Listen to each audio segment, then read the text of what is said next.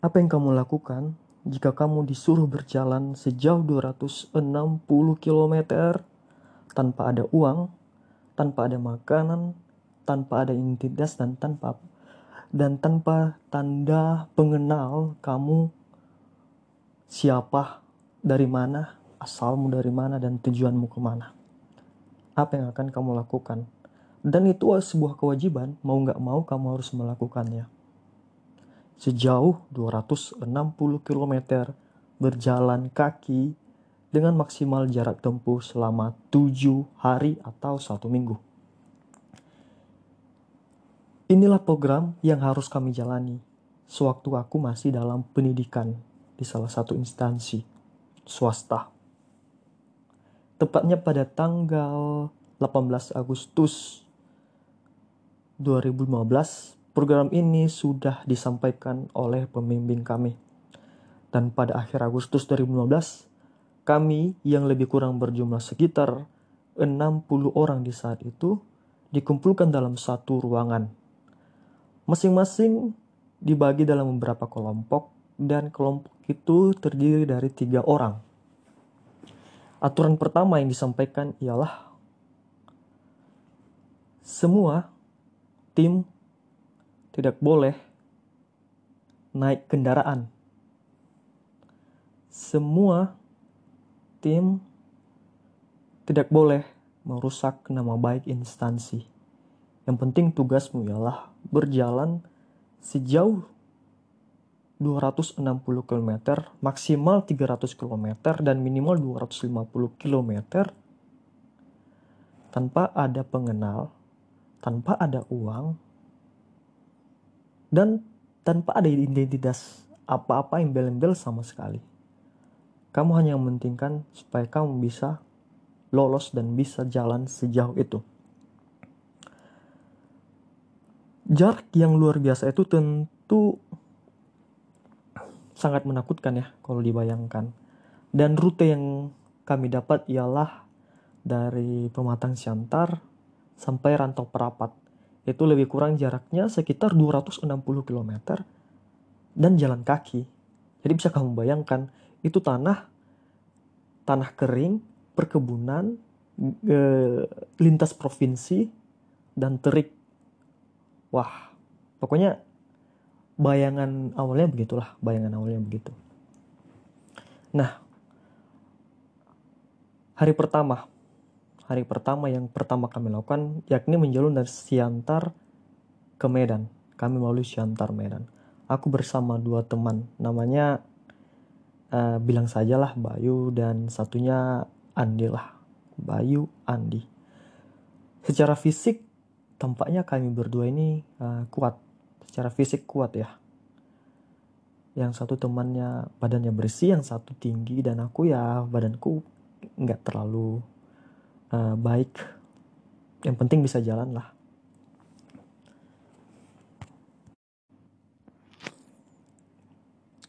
Kemudian setelah kami mempertimbangkan apa yang harus kami lakukan pertama kami mencari alasan nih kami cari alasan. Uh, nanti kalau misalkan ada orang bertanya kita ada yang nahan kita kira-kira alasan yang baik apa ya? Apa yang harus kita lakukan? Nah kepikiran nih untuk kami. Kami mempunyai alasan bahwa kami adalah mapala mahasiswa pencinta alam. Jadi ya tes pertama ya jalan sebelum sampai ke gunung. Itu awalnya. Kemudian hari pertama kami jalan dari Siantar ke Medan. Itu jaraknya lebih kurang 80 km lah. 80 km. Oke. Jalan sejauh jalan langkah awal nggak ada masalah kita berjalan 20 km kita masih semangat. Kita masih kuat-kuat kita nyanyi kita cerita-cerita kita hahi-hahi uh, dan pokoknya have fun lah kita sapa-sapa orang di pinggir jalan kita teriak-teriak nggak jelas. Kayak kita happy-happy lah. Itu sejauh aku ingat tuh ya aku itu sejauh 20 km nah karena kita berangkat pagi menjelang siang nih matahari mulai naik, mulai tinggi, mulai tinggi. Lalu udah jam 12. Bingung mau ngapain. Kita nggak ada makanan, kita nggak bawa uang.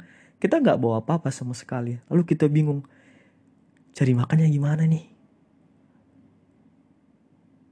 rumah-rumah kebetulan saat itu kita jalannya di daerah perkebunan jadi itu memang lintas provinsi eh, lalu lalang antara Medan Medan Siantar ada bus ada kendaraan tapi rumah itu jarak-jaraknya jauh. Jadi nggak ada kayak perkampungan uh, bukan kayak misalkan ini ada rumah nih di kota ini terus entah jarak berapa kilometer lagi ya baru ada uh, rumah perumahan gitu-gitu deh. Nah jadi kami ada kayak di tengah-tengah gitu belum sampai di uh, perumahan.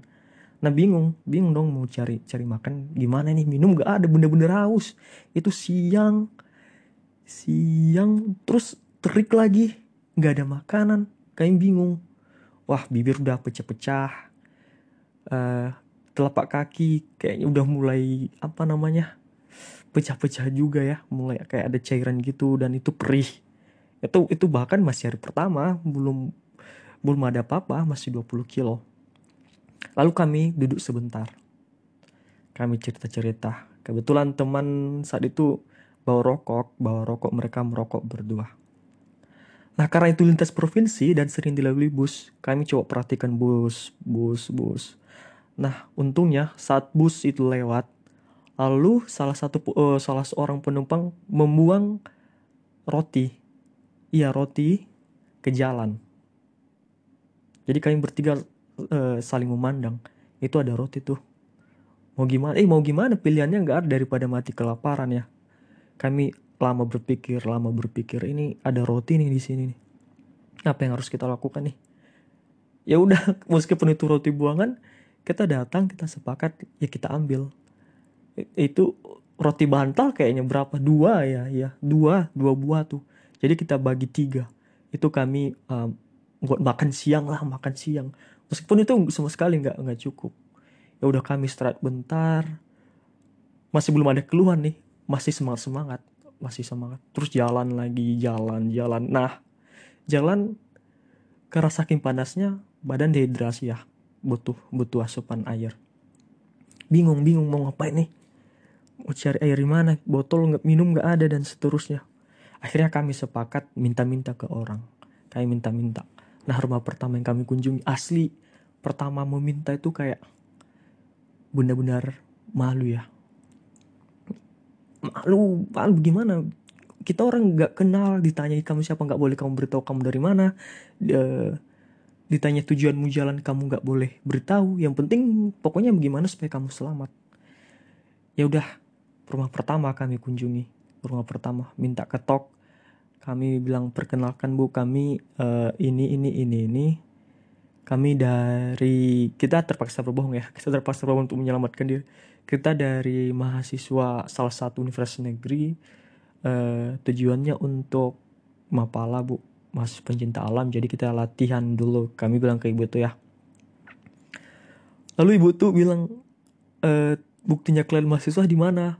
Wah kami bingung dong. Gak ada bukti apa apa ya udah tanpa basa-basi bu.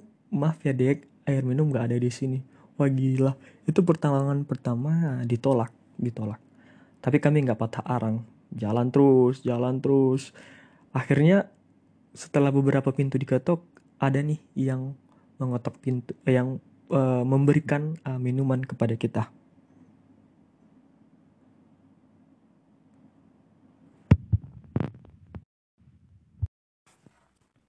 Setelah akhirnya kami memperoleh minuman untuk uh, mengisi asupan energi Lalu kami mengambil waktu untuk istirahat. Aku ingat betul tuh kami duduk di salah satu pekarangan rumah yang mana rumah itu sebenarnya sudah nggak ditempati. Tapi yang untuk saat itu itu adalah tempat yang ideal untuk beristirahat. Kami beristirahat dari jam 2 siang ya lebih kurang sejam setengah lah.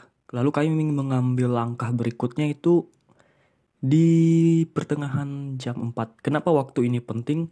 Karena ini untuk mengejar supaya kita nggak sampai jalan malam. Soalnya kalau di lintasan itu, kalau misalkan kita jalannya mulai gelap, kendaraan udah lalu lalang dan dengan kecepatan yang tidak wajar. Jadi mereka mengejar-ngejar waktu dan kita nggak mengambil resiko juga untuk kehidupan kita. Nah, karenanya kita mulai uh, mengambil langkah kembali. Akhirnya kita sampai di tebing tinggi jam sekitar jam 7 7 malam. Jam 7 malam jam 7 malam kita sampai lalu kita kemudian beristirahat. Antara Siantar dan tebing tinggi lebih kurang berjarak sekitar 30 kilometeran lah, 30 kilometer. Nah, saat kita beristirahat itu di uh, pegerangan ruko, ruko-ruko di perkotaan tebing tinggi. Kita kelaparan, kita nggak tahu harus makan di mana. Kita bingung karena dari tadi siang kita cuma modalkan air minum, lalu benar-benar terasa, terasa pegal. Dan di sinilah kayaknya kita kayak masing-masing sudah mulai jarang cerita. Yang penting kamu bisa, kamu harus uh, kuatlah, selamatkanlah dirimu uh, sendiri. Tapi di sinilah diuji kekompakan kita. Untuk bertahan, kami mulai membiasakan diri untuk meminta-minta. Jadi tiap rumah kami masuk, tiap rumah kami mengetuk pintu, lalu meminta makanan. Akhirnya kami dapat makan dari seorang dari seorang se, uh, keluarga di mana bapak ini sudah kehilangan ditinggal duluan lah kehilangan istrinya dan jadi dia bersama uh, putrinya. Jadi yang ada saat itu aku ingat betul makanan nasi sama ikan dengan kuah. Nah, jadi si bapak ini tanya, kalian dari mana? Kami ceritain lah seperti biasa, kami dari Mapala, tujuan kami ini dan seterusnya. Dan bapak ini percaya, ya antar percaya atau kasihan, saya melihatnya sih begitu. Kemudian ya kami ambil makanan itu, kami mengucap syukur, uh, syukur berterima kasih ke dia, terima kasih pak makanannya. Dan makanan kami nggak punya piring kan, kami nggak punya piring, lalu kami minta plastik Pak kalau bisa plastiknya uh, dimasukin ke plastik aja Pak karena kami nggak punya piring, nggak punya apa dan seterusnya. Kami masukkan ke plastik bersama nasi dan kuah ikannya. Itu di kantongan plastik warna hitam. Hmm, kami makan, makan bersitu dan mengambil air minum. Nah, akhirnya perut kami terisi. Lalu kami mencari musola, musola terdekat. Kenapa musola? Karena di biasanya musola ada kamar mandinya. Kami berjalan nanya-nanya ke musola di mana kami uh, mandi sebentar bersih-bersih dan pakai pakaian yang sama. Jadi kita nggak ada pakaian ganti gitu. Nah, akhirnya kita mandi bersih-bersih dan kita tidur di musola. Kita tidur dengan tentu dengan izin uh, penjaganya lah. Kita tidur dengan izin penjaganya, istirahat sebentar gitu. Nah saat berbaring kita kembali cerita tertawa-tawa bahasan kita paling ya tentang menertawai diri sendiri bisa nggak ya ini gimana kalau uh, salah satu di antara kita gagal dan seterusnya akhirnya nggak terasa udah jam 8 hari pertama sudah selesai kita menempuh jarak sekitar 30 km dan kita pun sudah mulai terbiasa dengan uh, meminta-minta, kita terbiasa untuk malu, kita terbiasa untuk bahkan uh, makan dari makanan sisa. Kita akhirnya memilih untuk istirahat dan uh, memberi ketentuan kita besok mulai jalan rencananya setengah empat atau setengah lima lah gitu. Saat tidur ya yang namanya tidur tanpa alas tanpa selimut pasti itu bukan tidur cuma istirahat kita malah menderita kedinginan menggigil dan ya nggak tahu harus bilang apa. Yang penting kita sampai istirahat. Akhirnya karena mungkin kelelahan kita istirahat. Lalu tepat setengah lima pagi kami mulai bangun. Bangun kami ternyata salah salah jalur.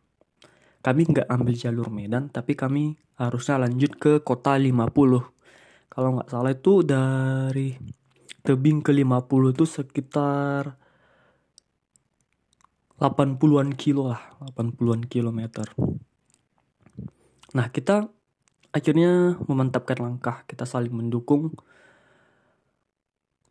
Saat berjalan itu pagi-pagi badan sakit semua uh, kaki mulai melepuh. Kita nutup muka semua supaya kepala dan kulit-kulit uh, kepala kita nggak terbakar. Kita mulai jalan mulai jalan tanpa berbekalan tanpa ada minuman atau apa segala macam. Kita cuma pokoknya jalan aja. Nah aku jalan uh, urutannya kan kita bebek. Jadi kita aku posisinya di belakang dan teman itu jalannya mereka kepalanya selalu ke bawah dengan harapan ya siapa tahu ada misalkan puntung rokok yang masih bisa dipakai atau misalkan ada koin atau uang ya itu bisa dijadikan kesempatan untuk ngambil. Akhirnya kita berjalan. Kita berjalan tiba-tiba kita dihentikan sama seorang. Orang ini nggak nggak tahu apa tapi kayak dia bertanya langsung gini kalian dari mana? Tanpa basa-basi dia berhenti motor kalian dari mana? Mana KTP-nya kita bilang nggak ada kan? Kalian siapa? Udah awalnya dia sendiri. Tiba-tiba gelombang lain datang kita takut kan? Ini jangan-jangan ada sesuatu akhirnya kita jelaskan secara pelan-pelan kita dari ini pak kita dari ini dari ini. Si bapak ini awalnya ragu. Tapi setelah diperiksa kita nggak ada bawa uang ada apa jadi kita uh, dianggap sebagai bukan ancaman lalu dibiarkan lagi lewat gitu. Lalu kami berjalan. Seperti biasa yang namanya jalan yang butuh air ya jalan kaki butuh air kita nggak nggak punya air akhirnya kami mulai minta-minta lagi minta-minta. Dan ya syukurlah. Ternyata di dunia ini masih banyak orang-orang baik